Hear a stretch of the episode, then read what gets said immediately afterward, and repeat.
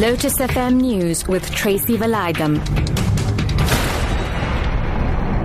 It's exactly 2 o'clock good afternoon. Four Lesotho nationals, including a woman, have been arrested in Welkom in the Free State following the death of a 41-year-old SANDF staff sergeant. The soldier disappeared almost two months ago. His body was found at stab near Glen outside Bloemfontein. Police say the soldier apparently gave the four suspects a lift in Brandfort, north of Bloemfontein. They are charged with murder and possession of stolen property. Meanwhile, the police are still searching for the body of a week old baby who is believed to have been killed in this morning's devastating shack fire in the Bayview informal settlement in Chatsworth near Durban. Five people, including a mother and three of her children, have been confirmed dead. The missing baby is the twin of one of the dead children.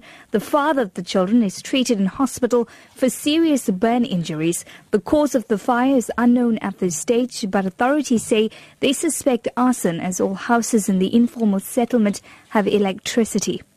Police have launched a manhunt after a tuck shop owner of an Ethiopian national was burnt down in Clare Estate, Durban. Unknown people allegedly threw a petrol bomb through a window of the shop in the early hours of the morning. KwaZulu-Natal police spokesperson Colonel Jay Naicker has urged members of the public who might have information to come forward. Police in Sydenham are investigating a case of arson after a tuck shop was set alight in the area. It's reported that yesterday morning a tuck shop was set alight by unknown persons in the Burnwood Road area of Clare Estate. Uh, one person was treated for smoke inhalation.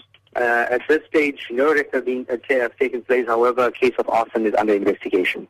An Egyptian court has passed the death sentence on former President Mohamed Morsi, who has been charged with the involvement in a prison breakout four years ago.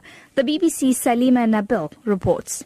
The court today decided to refer the whole case to the Grand Mufti to give his religious ratification for a possible death sentence. This is one case. We have another case, which is the espionage. Uh, Morsi and others are accused of collaborating with some foreign powers like the Lebanese Hezbollah and the Palestinian Hamas group. There has been criticism, especially from some international organizations like Amnesty International. The Muslim Brotherhood group, of course, called these trials a sham trial and they say they are politicized trials in the first place.